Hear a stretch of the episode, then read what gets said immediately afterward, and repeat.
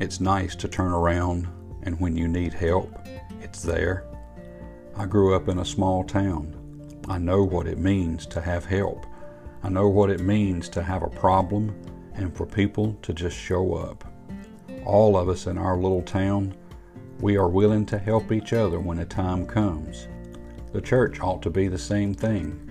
It ought to be a help to the community. It ought to be a help to the community's people.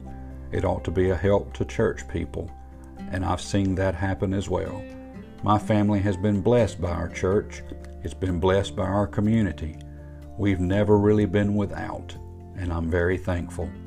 Paul saw the same thing happen to him in Philippians chapter 4 verse 15. Now you Philippians know also that in the beginning of the gospel when I departed from Macedonia no church communicated with me as concerning giving and receiving but ye only.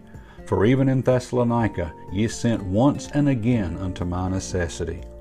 Paul was very thankful for the giving nature of the Philippians, but he also knew that they were limited, and Paul was limited too but he knew of a source.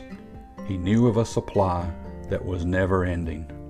Chapter 4, verse 19 But my God shall supply all your need according to his riches in glory by Christ Jesus. You and I have an unlimited supply of spiritual gifts, spiritual riches according to God and according to his riches that he can provide when we need them. I'm thankful for my earthly brothers and sisters. I'm thankful for the material things that they can provide. But oh, I'm thankful for the unlimited supply that God has according to His riches in heaven and in His Son, Jesus Christ.